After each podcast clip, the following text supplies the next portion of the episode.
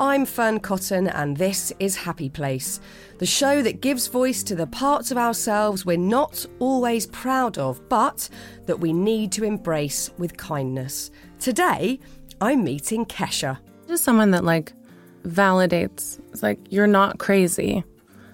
I hear you, I see you, keep going, and no, we're not putting auto tune on your voice. You don't need it. Like I can't even tell you how many times I would beg for auto tune. He's like, you don't need it, and then the engineer would be like, you don't need it, and that kind of blew my mind.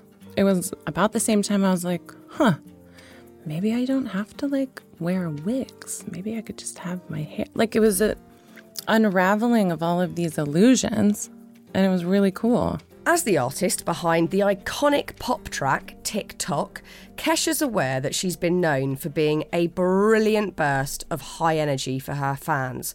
But more recently, she's been compelled to expose different sides of herself, including the ugly emotions and behaviours, as she calls them. Her new album, Gag Order, sees her getting incredibly intimate with herself at a time when she's had a lot of outside noise to contend with, including a very public litigation.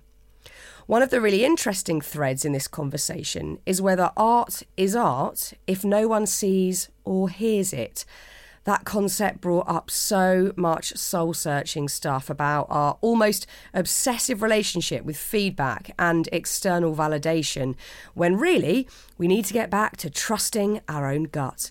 We also shared some painful experiences of eating disorders and panic attacks, and I was so grateful to Kesha for being so incredibly honest. I really, really hope you feel as connected with the real Kesha as I did during this chat because I know it's all going to stay with me for quite some time. Hey, I'm Ryan Reynolds. At Mint Mobile, we like to do the opposite of what Big Wireless does. They charge you a lot, we charge you a little. So naturally, when they announced they'd be raising their prices due to inflation, we decided to deflate our prices due to not hating you. That's right. We're cutting the price of Mint Unlimited from $30 a month to just $15 a month. Give it a try at mintmobile.com slash switch. $45 upfront for three months plus taxes and fees. Promote for new customers for limited time. Unlimited more than 40 gigabytes per month. Slows. Full terms at mintmobile.com. Okay, here it is. This very beautiful and raw show.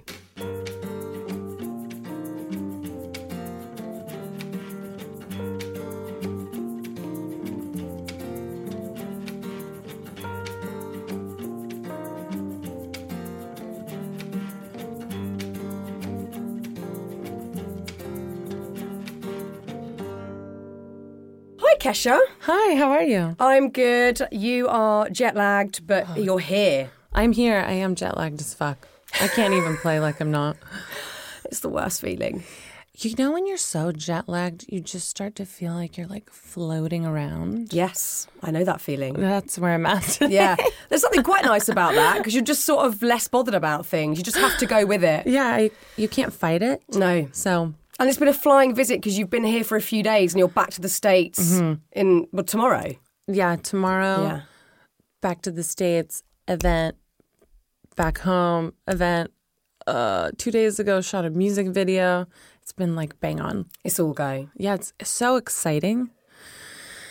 But like after taking a couple years of not doing it, I forgot how mental brutal. it is. It's brutal. it's mental. Having been in this industry as a person on this side of it for many years, seeing how hard musicians work in terms of just there aren't days off and it is just travel and long, long days, it's full on. well, and I'm not even it's not me complaining. I just didn't realize most people know what day of the week it is. That was like I thought people were joking when they said be like, just call me Thursday. And I'm like, that's so funny. Mm. But people like know what day of the week it is normally. And the first time I ever experienced that was during lockdown. So, like, what day of the week it is it It's right Friday. now? It's Are you Friday. serious? Yeah, I it's was gonna say Tuesday. You're so wrong. You couldn't be more wrong. A Tuesday and a Friday are opposite ends of the week. It's definitely Friday, but I get it. And it's also worth it because you've got a really big year, a really important year. You've got your album out very, very shortly, Gag Order, which I've been lucky enough to have a sneaky listen to. Did you hear the whole thing? Yes. Oh my Every damn word. Oh my And I was goosebumped listening to the lyrics. I want to break some of the lyrics down in a minute, but obviously it's a punchy title. Mm-hmm. Obviously there are things that you haven't been able to say that you can't say, but this album says a lot. Did you get the feeling working on this album that speaking aloud or singing your truth and what you need to say sets you free? Do you think that's true? Absolutely. And I'm in a position where I have an ongoing litigation. So I'm highly aware that every word I ever say is highly scrutinized. And also, just as the person that put out the song Tik Tok, I'm also aware that I'm usually seen as the party girl, fun, happy, dance. So this album represents a lot because Gag Order, the title of it, is just I'm talking about things and saying things that I never really thought I had any business talking about or saying. And I realized once I put words to all the emotions that were hiding in the corners of my mind, I do feel so much more free. And why was there that block? Why did you feel you you maybe weren't in a position to say certain things within your music, or there were areas that you would leave to other people? Well, I'm very grateful. I'm grateful to be a touring, working musician. Like, I get to make music, and that's my job. That's insane. I'm so grateful and I'm so lucky. But I also feel it was this self imposed painting myself into a corner as to the kind of artist I was to other people. And in that catering to other people, I kind of was doing a disservice to myself and also to my fans because I wasn't allowing them to get to know me really all the way until this album. I feel like now people have a complete look. You can go through all my discography and now you can have a really complete look at who I am as a person.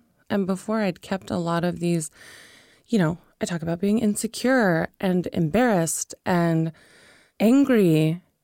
And I just kind of thought that was not for me to talk about. Mm, well, it's a scary thing to talk about. No one wants to talk about feeling insecure, embarrassed. We all have these emotions. We all feel a whole range of emotions, but we find it so much easier to talk about the good stuff, the happy stuff, the things that we're proud of. But you've said in interviews that I've read recently, and you wrote that beautiful nylon article that, you know, prior to this, you'd pushed down, suppressed any ugly emotions. Yeah. And this has been a real release of them. But looking at that sort of suppression, did you feel scared to feel those emotions, to talk about them? Did you just feel used to numbing them? You said that you kind of would dance them away, sing them away, shop them away, drink them away. Was it a fear or was it you just got kind of in a habit of, of suppressing them? It was just a habit because, you know, I was so young when Tik Tok came out and people seem to really like that song. So that indicated to me that that's what I was useful in is that arena, making people happy, making people dance. And I do love that. So that's where the confusion kind of came in is that I like seeing people happy. I like making people happy. But then there is a fine line between making people happy and then being like a people pleaser at the expense of yourself and becoming a caricature of who you are. And I just kind of had to take a step back and like reevaluate the kind of album I was going to make. And there were all these voices in my head that were like screaming inside of my head. And they were unavoidable during lockdown. You know, usually I'm so busy that I can just be like, oh, I'll get to you later.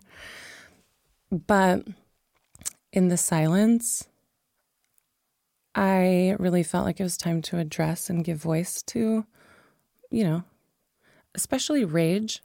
I grew up thinking women, like, we can be all of the things. But the one thing I really cannot be, there's nothing more unattractive than an angry woman. And that was just this feeling I've had since I was very young. I don't know who said it or if I just like internalized that from culture or if it's purely just in my head. But I always kind of thought you can be anything, any kind of woman, but not angry. And I have addressed my anger on this album. So I'm like wildly curious what people are going to think about that. Mm. Anger's really brilliant because actually you can turn it into this fire Yeah. and this passion. And I've, I've probably come to a similar realization, I don't know, in the last sort of few years and have been wanting to release it. I don't want it in me. And I think that's what ends up happening when we have those, and they're very widely spread cultural beliefs that, you know, women should act a certain way and, and, and not show any anger. It ends up living in our bodies, which is so, so unhealthy for a star. I've been doing these workouts where you make like wild animalistic noises, and my neighbours think I'm being like murdered. but I am wildly letting it out. And at first, I found it really excruciating to hear my own roar. I was like, oh, it's horrible, so, like mortifying. And now I'm like goosebumped hearing it and making those sounds. But we're taught to keep it in. Yeah, I feel like, don't you find that freeing? It's the best. It's the best because I think when you keep it in your body, it does it manifests. Did you? I mean, I I probably had all the cliche things of just like tension. Yeah. But did you have any physical manifestations of keeping stuff in? Oh my God. you're kidding? Like, A few. Uh, so many. The whole like there's the masculine and feminine side of the body and like my whole feminine from the bottom of my foot to the jaw like all the way is just so tight because I felt like just so protective from like and then the masculine side would step in which you know for me correlates with work. And that side's fine, but it was more like the masculine in me was protecting the feminine in me versus allowing both to show and be balanced, mm. which is something I work on. I do like acupuncture. And that was actually where the anger thing came from as I was getting acupuncture. And the doctor was like, You have so much anger, you need to go on a mountain and yell. And so then when I was recording with Rick Rubin, I looked around and I was like, huh, I'm on a mountain. and so then I was like, get the microphone out, let me yell. Yes. Oh, it's so good.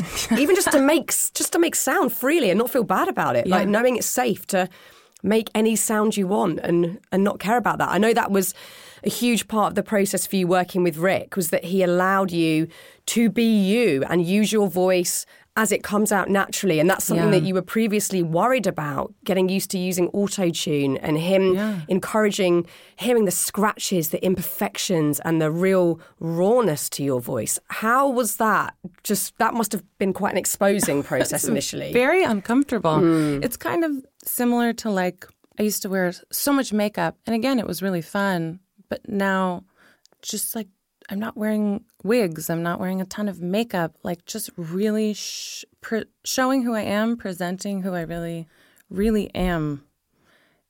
It's so much scarier, but it's also very liberating. And I'm finding real power in it. Mm. So when you when you're working on this album and you're addressing all these emotions, things that you've suppressed, I've read that you've called them ugly emotions, things that you were worried about showing and expressing. Which emotion was the hardest to tap into and to articulate? Hmm. God, the whole thing was like I went in with 70 songs and Rick kind of helped me handpick which ones we were going to put on the album and he like picked all the most difficult ones. And Thanks, so, Rick. but I I don't think he even knew that, but just each song was its own little journey through like it felt like almost like a journey through the stages of grief. And this album really is an album. Like I know in today's culture most people don't listen to full albums. Like myself, I'm guilty of it.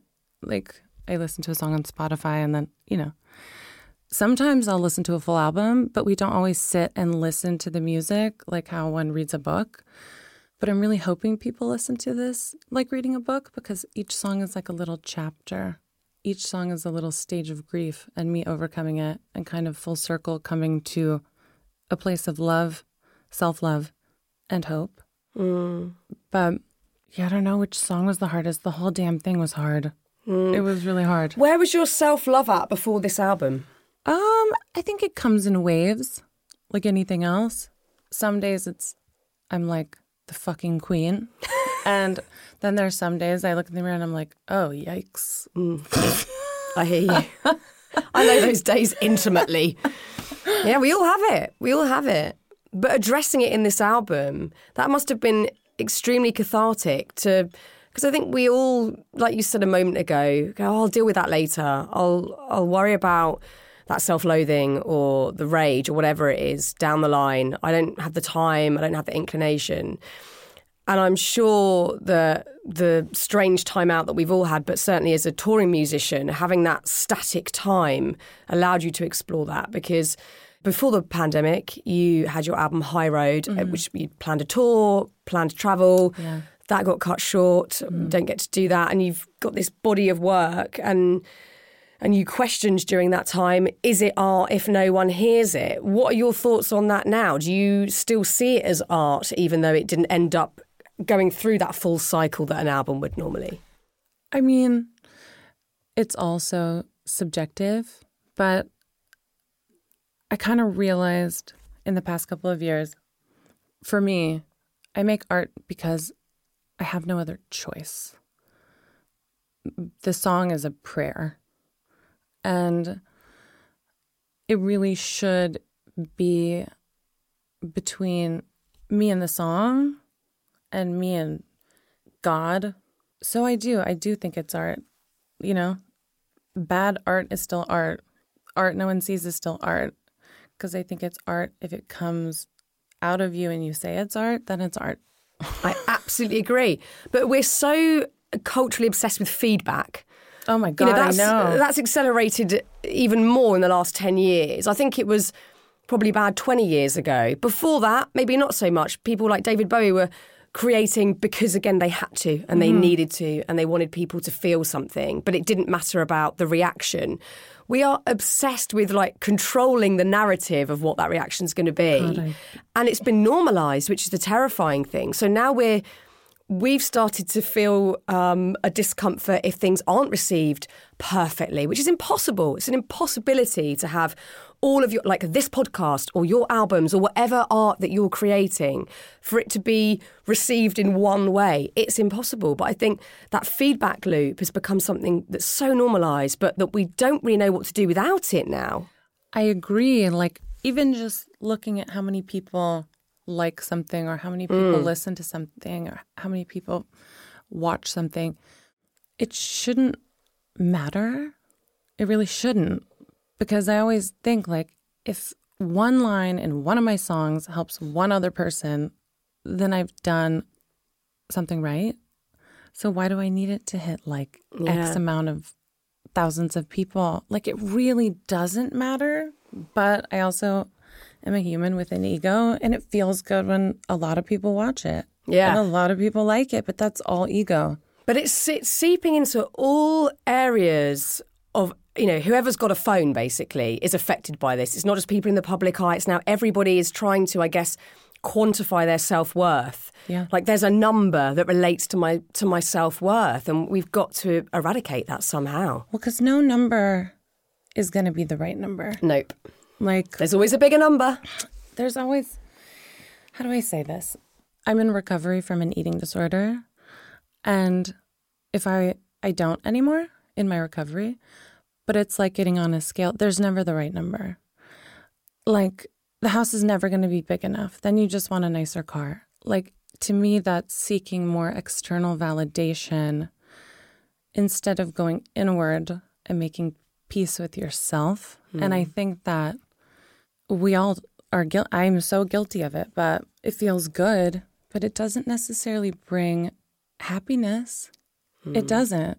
As someone who, like, my first song was like a massive song, the amount of plays it has, of course, grateful for it. God, fuck yeah. But does it fix you? No. I don't know if that sounds so cunty to say. Not at all. It's the truth. I don't think people like to hear it because we like to either assume our happiness is in the future when we have done the thing that we think is going to fix us, or I think we find it very easy to look to other people who are seemingly successful, and I use that term probably not authentically in what just society believes is success. We look at people in that way and think, oh, well, it's all right for them. They've got everything, they're flying, and we are trying to validate our own pain by attaching it to things. But like you've just said, it doesn't equate. I think it's really helpful to have someone like yourself say, I've had a huge global hit, traveled the world, seen everything, but it doesn't fix the inside bit. I don't think it sounds cunty. I think it sounds absolutely honest and we should take heed of it. Well, just because I, we all like go on social media, and of course, I post the pictures after I've done like three hours of glam and look fucking fabulous. And I don't post the ones where I like kind of look like shit.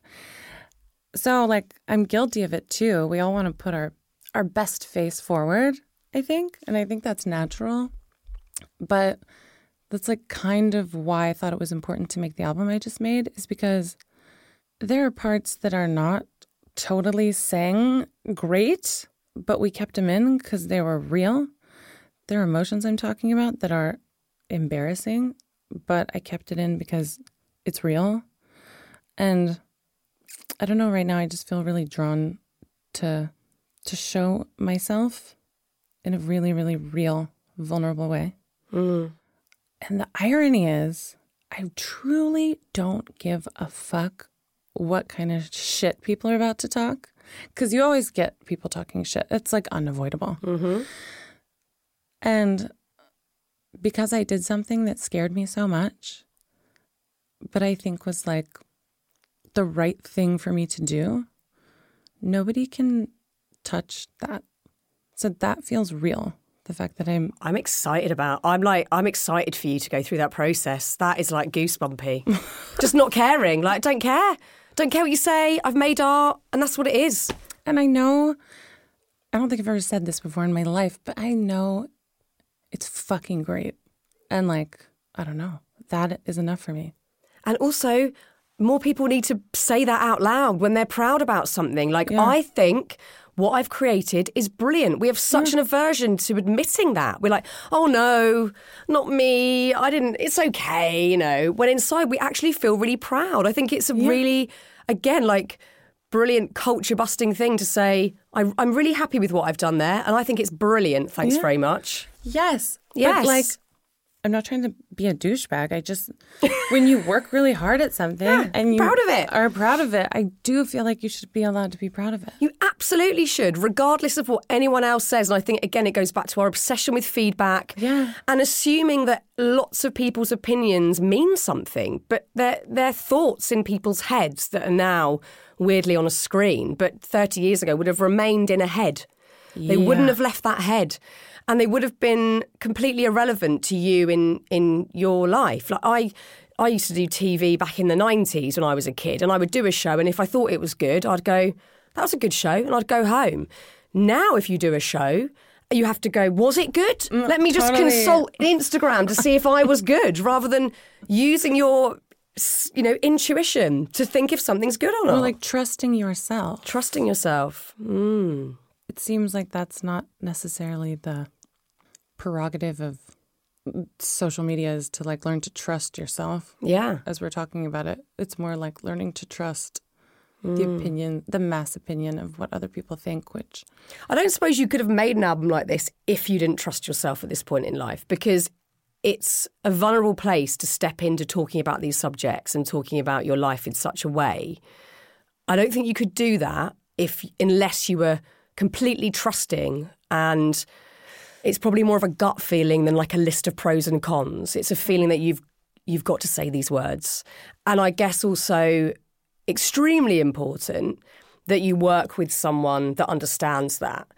And working with Rick Rubin, who not only is obviously just renowned and respected and brilliant, but seemingly from what I've read about the process, someone that really got that and got you and was curious about you and who you were as a person. yeah, it was like a very beautiful experience. I'm very, very, very lucky that he wanted to like dive in and work on this with me. Like it makes me emotional I bet. because it was just like so cool to have oh my god, get it together. It was just so cool to have somebody not only encourage you to be yourself, but through the process, I think he allowed me to love parts of myself that were imperfect. Mm. Yeah. Keep in mind, I'm sleep deprived. but like, it was just amazing to have Yeah. that. Yeah, Have well, a- it's like therapy. If you have a therapist say, what you're telling me about these feelings, your life is okay, that's a huge, a huge thing to happen. And I think bringing music to the equation with that, where you're, you're creating something with the the darkness that you feel, the heaviness, whatever it might be. That's an amazing thing that he, a gift that he gave you. It was. And just someone that like validates and it's like, you're not crazy. I hear you. I see you. Keep going. And no, we're not putting auto tune on your voice. You don't need it. Like, I can't even tell you how many times we had to, like, I would beg for auto tune. He was like, you don't need it. And then the engineer would be like, you don't need it. And it was like, that kind of blew my mind. Hmm. It was um, about the same time I was like, huh, maybe I don't have to like wear wigs. Maybe I could just have my hair. Like it was a unraveling of all of these illusions. And it was really cool. Yeah, that's liberating. It's been like a very beautiful process. And I hope that that liberation is felt when you listen to the album. And I'm really curious, not how many people like the album, because again, like, that's not the point with this one, but I'm curious if people connect and feel liberated after listening. Join us today during the Jeep Celebration event. Right now, get 20% below MSRP for an average of 15178 under MSRP on the purchase of a 2023 Jeep Grand Cherokee Overland 4xE or Summit 4xE. Not compatible with lease offers or with any other consumer incentive offers. 15,178 average based on 20% below average MSRP from all 2023 Grand Cherokee Overland 4xE and Summit 4xE models in dealer stock. Residency restrictions apply. Take retail delivery from dealer stock by 4 1. Jeep is a registered trademark. I want to talk about something that happened prior to the writing of this album and something that actually probably was a bit of a catalyst, certainly with one of the songs, Eat Acid. And this was during lockdown. You, like many people, were finding it very confusing and discombobulating, and you're experiencing panic and anxiety, insomnia, all things that mm. I'm intimately friendly with. And you had what you've described one night in the middle of the night, 3:30 in the morning, a spiritual awakening. Tell me what happened. What was the experience, if you can even articulate it? I can try. And like I I tell this story also mm, like I'm very aware that it sounds insane. But let me take you through it. So I was having a ton of anxiety, just like probably a lot of other people, not knowing what the fuck was going on, collective trauma. Um not being near my family,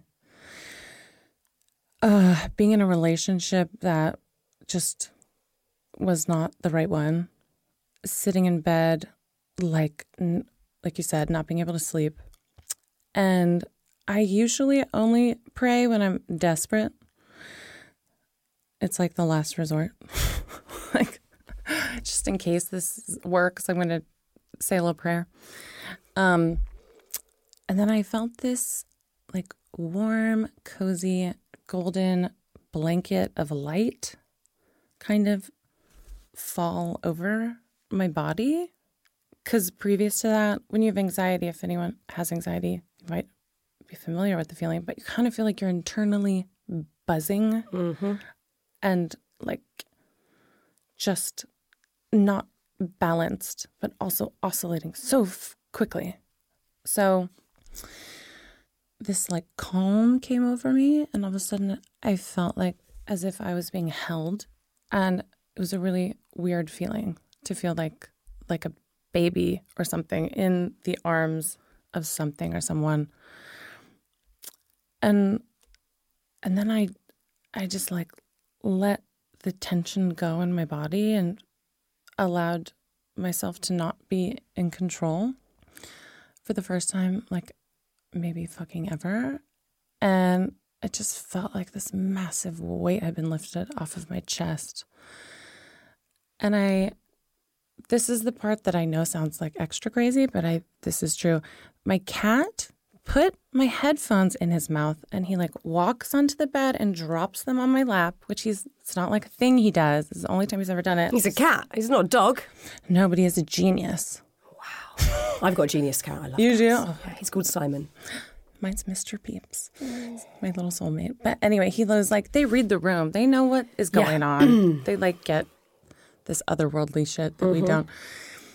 So he drops my headphones. So I'm like, okay, I'm going to put the headphones in. And usually I put on a meditation. So I like open up my meditation, put the headphones in, and I listen to the same meditation a lot. And all of a sudden, totally different voice is coming out of the same meditation I listened to, saying just totally different stuff, and proceeded to have like a full blown conversation about like everything. And there were like jokes being made. It was the weirdest fucking thing in the world. And I know it sounds nutty. It sounds amazing, is what it sounds. Well, I like it scared the shit out of me to Yeah. be honest. And and then I started seeing like visuals, which I've never taken acid, to be clear. The song is called Eat the Acid, but I've never taken it. And um yeah, I kind of just saw how we're all connected and love was running through everything. And so the next day I woke up and wrote Eat the Acid, and that was the catalyst for the whole album. It's so wild and so brilliant. it is so wild. I love it. I live for this shit. I love it. I absolutely love it. So you wake up the next day, you've got the feeling that you need to create, you've got this song that's forming. How do you then carry on with the rest of your life? Has it changed you? Oh, totally. A Million percent. Million percent different person. Wow. Yeah. And like in a way that's I have like nostalgia for who I once was. I have love for her. But I think sometimes people I hear a lot like, we want the old Kesha back. And it's like, y'all, she's fucking dead. I don't know what to tell you. The new one's pretty cool though. Yeah. But like she if you need her, the albums are there. Mm-hmm. They will always be there. But I'm on a whole different trip, man. I kind of love it too. It keeps life exciting, right? Well, I really love it. And ev- everyone changes, everyone grows. And I think sometimes when you're in the public eye, there is an expectation that you have to be the person you arrived as. yeah. and that that you can't change. Like, well, what's going on here? Who's this person? Everyone's changing every day through experience and learnings and you know challenges, whatever it might be. So I think it's brilliant that you're just you're charging forward with these new ideas, new thoughts, new th- feelings. It's brilliant. Well, like what? I don't even know. I have no idea how I could ignore an experience like that. Yeah. You know, and just be like, I'm going to write a song about going to the club. Like, that would be so disingenuous. Mm-hmm. Like, that's not art when you're just making something to like placate God only, I don't even know who. That's not The art. algorithms. Yeah, that's not art. And like, if I'm truly an artist, then I feel like it's my civic duty to make art. Mm. And that's like, you have to follow the callings. And the video for that specific song as well, I it, it's so impactful to watch that video. It's really stressful to watch, but I couldn't take my eyes off it. It's a real close up of your face, and then you've just got hands grabbing at you, fingers in mouth, up nose, mm-hmm. sort of pulling at your skin. And it's really like a claustrophobic but enticing thing to watch. What was the feeling you were trying to get across, or was there a specific experience that you were trying to portray with that video? I think I wanted, I definitely set out to make the visuals as uncomfortable as the experience. Because sometimes when you hear a term like spiritual awakening or something, it sounds like kind of lovely. But for me, it was like very stressful and it was really uncomfortable. I really wanted to make a visual that would be uncomfortable for people to watch. Uh, just because I, you know, I want you to get the full experience when you listen to the song and watch the visual. I want you to like be in my head for a minute. So sorry if it's uncomfortable, but it was intended to be that way. Yeah, it's art. It's you got to feel something when you watch art. And so, what what was the discomfort? Is it knowing that you have to change everything in your life and saying goodbye to things? Yeah, there's a grief Yeah, when you change. Like there is like a sadness when you start to be more aware of things that you're like, fuck, I used to be so like young and naive and happy and clueless about so many things. And that was so nice. and that is gone now. But like, do you feel like that with your, Yeah. like the span of your career where, where you were nervous to change and evolve and grow? Or Yes. really? Well, also because I started out in kids' TV when I was a child. Now as a grown ass woman, people sometimes still assume that I'm childlike in some way. I'm 41. Like I'm a fucking grown ass adult. But I think that certainly. But I, it really resonates you talking about how you can look back and go, God, things were easy where I was clueless and I didn't care as much about the things that I should, and I could fall back on wild behavior, whatever it was. Whereas now, when you know so much or you know so much more, you have to be accountable. You have to make the right choice because you know where the bad choice is going to lead you and it will be the same place that you've always ended up. It's it takes much more effort. So I think it is it's a harder choice but a better one. Yeah. And it's kind of like once you know better, like you know better. You got to do better. I know, but like there are times where I'm like, I wish I could just not know for just like an hour. So let me just make some bad There's no decisions for like back. one hour, but there's No, no going back. there's no going that's, back. That's what Eat the Acid is about. Is Yeah. That there's no going back. Not only if you take psychedelics, that's like the surface level, the lyrics, but underneath that, it's just there's no going back in general. Once you grow, Yeah. there's something you lose. And once you see things, you can't unsee them just in the world too. Yeah. There's other lyrics that I want to specifically pinpoint. So when I was listening to Fine Line, I had the biggest grin on my face. First of all, it was like I was trying to work out why I was grinning the whole way through. Not only is it a great song to listen to, but I was feeling something. Part of it was this like absolute happiness for you. I don't even know you that well. I'm just like, I feel so happy for you and sort of just knowing that you were liberated and that you just didn't care in the best possible way, not in a nihilistic way, in a way where you're like, I don't care. And I felt happy because I was like, I feel all of, I feel all of this. I totally get it. Really? Yes. And to break down some of the lyrics, you're discussing the fine line between things such as hope and delusion, genius and craziness, being broken and breaking, surviving and living. And I wonder how much you care or worry about crossing that line now into the parts that are seemingly less acceptable on a societal level. Well, that's interesting. Of course, like, I want to be functionable. but I think sometimes, like, you walk a fine line with some of these things, like surviving and living. There definitely are moments where I feel like I just got to get through the next, you know, 24 hours. And then you wake up the next day and you have really beautiful experiences. And then you're like, this is what living is. So it's not even that I'm living on one or the other side of this fine line. I think it's just knowing that everything is a tiny, like it's microscopic, the space between stepping over the line. And actually, that song started because someone was telling me about like a romance. Someone was super in love with somebody else.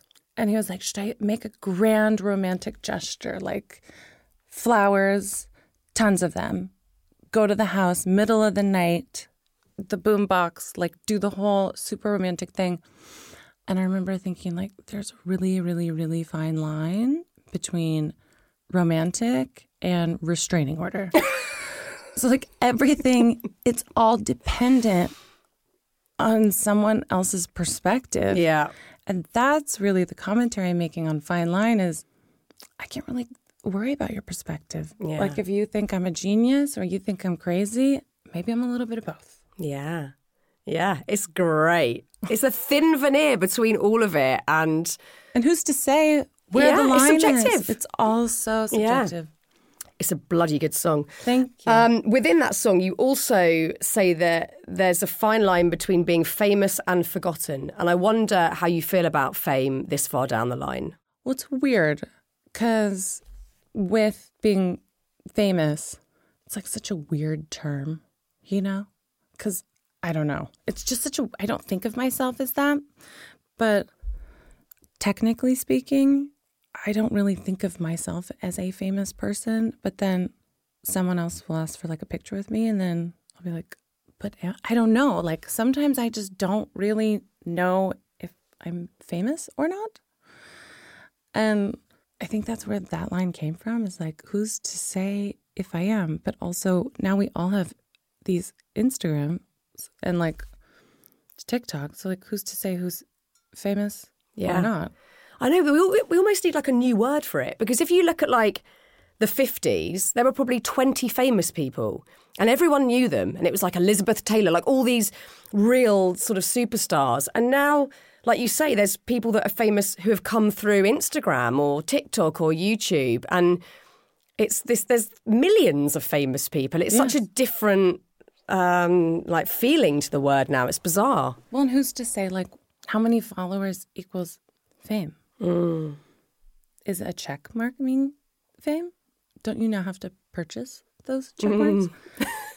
like the whole thing just sends me down like a mind trip. Yeah. But as someone that doesn't like necessarily identify as being a famous person, like occasionally I do, but like generally speaking, not. It's just like it's like a weird fine line. Mm-hmm. Like yesterday I felt famous, but not the day before that. Mm. It's crazy. It's brilliant. I love I had it. an art show yesterday, so I was like, "Oh, I'm quite famous today. I'm famous in this room Yeah. for the next 30 minutes." It's such a weird thing. Intermittent fame. I like it. It's really good. And how have you found, let's say, let's use the term being in the public eye, coming out of recovery from having an eating disorder? I have done exactly the same as you, and I have found it extremely challenging at times to see myself. It's not normal to have yourself reflected back that much. No, it's I tend to hide away from that side these days I because I really, really don't like it. And I probably still could be quite triggered. Although I'm happily in a great space in terms of my physical body. But I do think it's a very treacherous path to walk being in the public eye when you are going through such a recovery. Oh God, I agree. I don't think it's like a very like recovery conducive job. honestly, It's not. it's the opposite. everybody has their opinion about which part of you should be, you know, fill in the blank. yeah. And uh, the thing for me is, I used to make comments about me, my higher power, and then I would like it would be like God's truth. It would be like gospel. It would be I would internalize it, and it would be true, and that's how I'd speak to myself. Now, thank God, after being in years of recovery, I can see a god fucking awful picture it still makes me want to throw my phone across the room and hide under the sheets. But like that period lasts for 30 seconds instead of four years. Yeah. Um, and just kind of remembering like opinions are like assholes. Everybody got one. so like, Let out a lot of shit. but that's how they let out a lot of shit. And you just have to kind of like know who you are. I think finally I can say like, I know who I am. I know what I stand for. I also know my good angles, and that one's not a good one. so like, fuck you for hiding behind a bush and getting me at a shit angle. Mm-hmm. I hate it, and we're moving on. and we're moving on. It's brilliant. It's the most sensible approach to all of it. But it's hard. Don't get me wrong. Of course it's hard. that are like yeah, yeah, yeah. very hard, but I just try not to read the comments. Yeah, I've been doing a bad job of that in the past like couple of days because I wanted to see if people like liked my new song. So I've been reading too much. I'm cutting myself off. This is me saying nowhere. Yeah, you have to like set rules and go, not looking, not not paying attention. I think we all, I think everyone needs to do that. We all need to set rules because there aren't any. It's like the wild west, so is, we need totally. to put rules down. Other lyrics that I really wanted to pinpoint in the song "Only Love Can Save Us Now." You say, "I have no shame left, and that's my freedom," which again I was like air punching hearing you say that. Shame is a big one. It's a really ugly one, and it's one that completely just corrodes every bit of goodness in your body and you feel horrendous. And there are so many people who will probably be listening to this now who will either be feeling shame now or have shame about things from the past. How have you mitigated shame?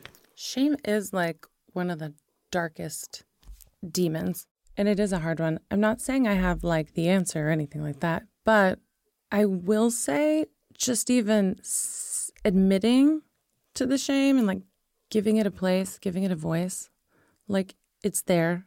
She has a seat at the table instead of just pretending I have no shame and I just feel like a bad bitch all the time, which, Lord, I wish I did. But by giving her space, actually has helped the shame chill out. I don't even know if that makes sense. Yes, because it's the um it's like the old adage whatever you resist persists. So the more you shove something away, the louder it gets. So I guess that's the way to deal with it. Like, come on then, shame, bring it on. Yeah. And I absolutely have moments where it gets really, really, really big.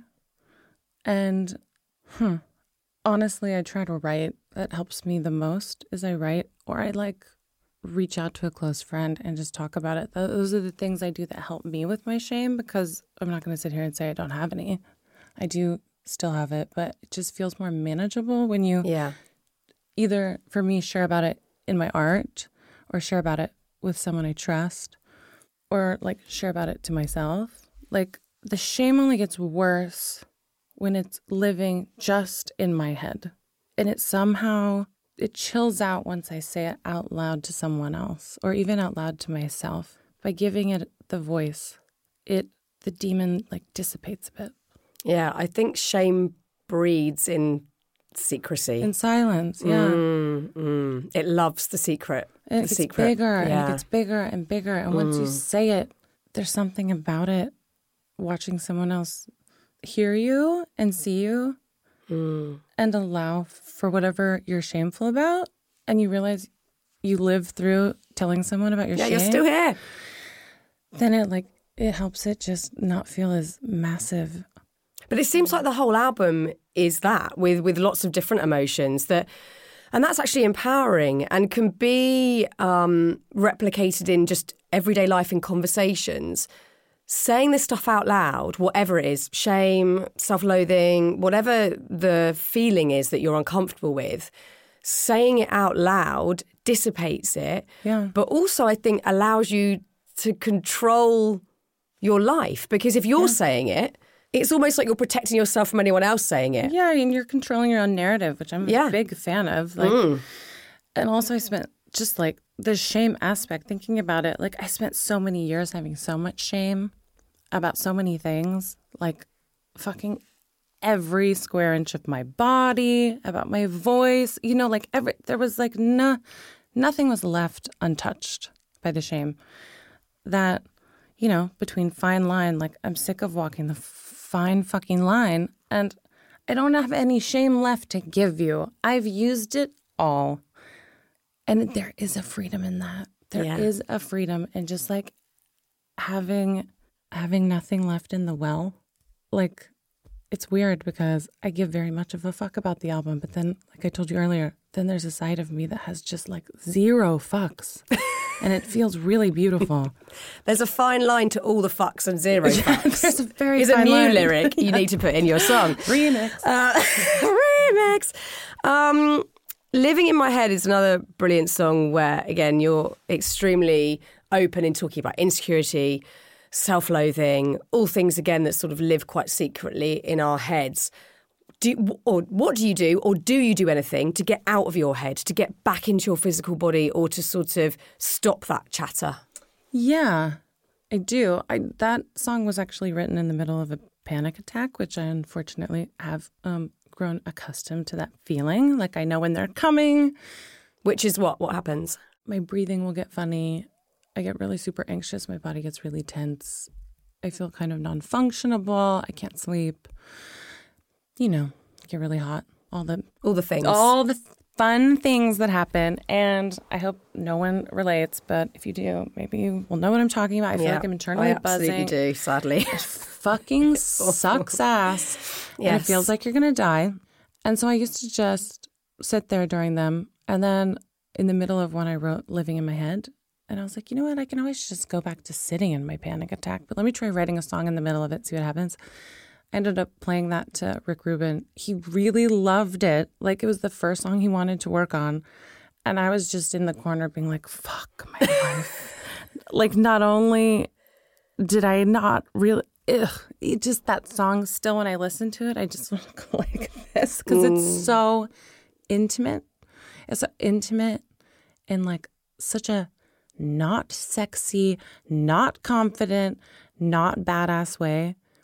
And I trust the people that I've surrounded myself with on this album that they have my best interests at heart. And so I trust that that song is going to help someone. Because if Rick, if it's one of Rick's favorite songs on the album, there's a reason for that. And even though it's, I'm too close to it to see what that is, I've already heard from just the few people that have heard the song. I've had a couple of fan like playback sessions, and it seems it seems to stick out to them in a way. It sticks out to me, like I want to go in the other room when it's playing. Yeah. But many people have brought it up to me that that has helped them not feel like they're the only one. Yeah. I think, again, that's when you're in a panic attack, you do feel like you're the only person in the world who's having one or who has ever had one. And actually, when you start to speak about this stuff openly, you realize, oh my God, so many people feel like this. And it might manifest in a different way, but so many people are dealing with that out of control sensation. And I think it's, I haven't heard a song with those kind of lyrics in before. I think it's really important. God, that's so scary to me.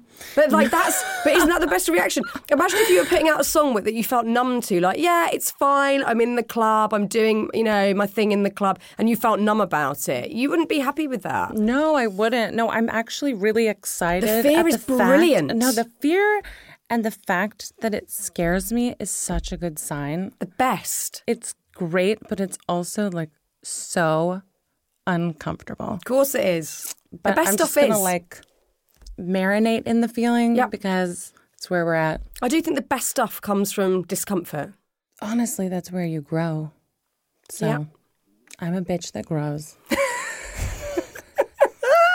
You are, and it's brilliant. And I'm really grateful that you're allowing us to all be part of that experience and to hear you growing and see it and to, you know, for your lyrics to resonate. Because, like I said, I was just grinning throughout a lot of it, kind of knowing. you grinning through that song? Not I'm through that curious. one. No, through that one, I was going. I hear you. I get it. You know, like I I had to go and stay in a hotel on whatever night this week, and I I'm not good in hotels. I'm like hyper aware of this is not my bedroom and things different and there's different sounds. And at about ten, I started thinking, oh, now it's too late for me to change room. And then the panic attack is like it's there. We're we're in it because I'm trapped. I feel trapped. Mm. And mine is probably similar to yours in I'm very hot and I feel like I'm going to faint. I feel like I'm sort of floating out of my own body. And like you say, it's not sexy to talk about that stuff. It's not fun to talk about that stuff. It doesn't make you seem appealing to other people necessarily. But actually, I think the deepest connections come from the the ugly stuff and the painful stuff and the discomfort. That's where you meet other people in a, like as humans, as two humans, rather than as two egos or two people just trying to show off their best sides. I think it's really important to talk about that stuff. I agree. And I was going to say, and then you said it, it's human. And like, I even just after you sharing that, feel closer and more compassion. Like, I had compassion for you before, but like, I feel even more so Yeah, connected to you because I know those feelings and they're so fucking uncomfortable. And I hate that you experience them. And I've been there too. And you're not alone. Yeah. And you're doing that. You're doing that with your album. It's really brilliant. It's really brilliant. And just keep not fucking caring and making great art because that's all that matters. I'm gonna try. It's You- brilliant. Thank you. I'm really excited. I'm really excited. I have no concept of how this is going to go, but it's something you've never heard from me, and I don't know if I've ever heard anything quite like it. It's something. It's something, and it's something brilliant, and I'm I'm really excited for you, and just congratulations on all of it, and good luck with the rest Thank of your you. year. I've loved to. I could talk to you for weeks. Thank oh, you so much, Kesha. great. Thank you for having me. Oh God, Kesha, I haven't stopped thinking about that chat since we met. So many things rumbling around in my old brain. It was just beautiful, joyful. If Kesha lived in the UK, I would try really hard to be her best mate. I just felt so brilliant after spending time with her, and I really hugely appreciated how deep we went, and I felt really happy in my own skin after having that conversation. I just loved it. I really, really loved it. That truly phenomenal album, which will change your life, Gag Order, is out now. And like Kesha said, do listen to it as an album in its entirety because it's incredible. It's a brilliant story. I'd love to know if any of this chat particularly resonated with you. We're on Instagram at Happy Place Official if you want to continue the conversation there. Another place where gorgeous conversations are going to be happening is at the Happy Place Festival. God, I'm excited. We've been extremely busy organising all of the fantastic workshops and classes, and the schedules are now live on the Happy Place website. There are craft workshops like pottery and painting, Pilates and Pilates, Pilates, Pilates. I don't know, but I love it. And creative dance will be happening in the Energy Studio. There's yoga, tapping, breathwork, sleep workshops. God, I need that. And astrology, plus so, so much more. If you've got your festival ticket already, you'll receive an email when the workshops are available to book. And if you've not got your festival ticket, well, go on, get it now so you don't miss out on those classes with limited availability. Okay, the podcast will be back next week, so make sure you're back here by following the show wherever you're listening to this right now. A huge thank you again to the brilliant Kesha, to the producer Anushka Tate at Rethink Audio, and to you. I love you loads.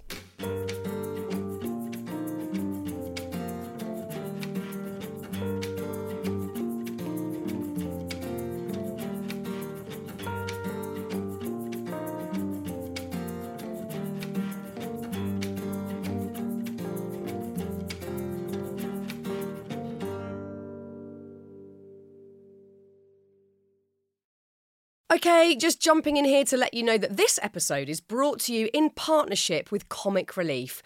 Red Nose Day is back on Friday, the 15th of March, and this year it's time to do something funny for money. Whatever you do this Red Nose Day, make it fun, have a right old laugh, and get together to raise some all important cash.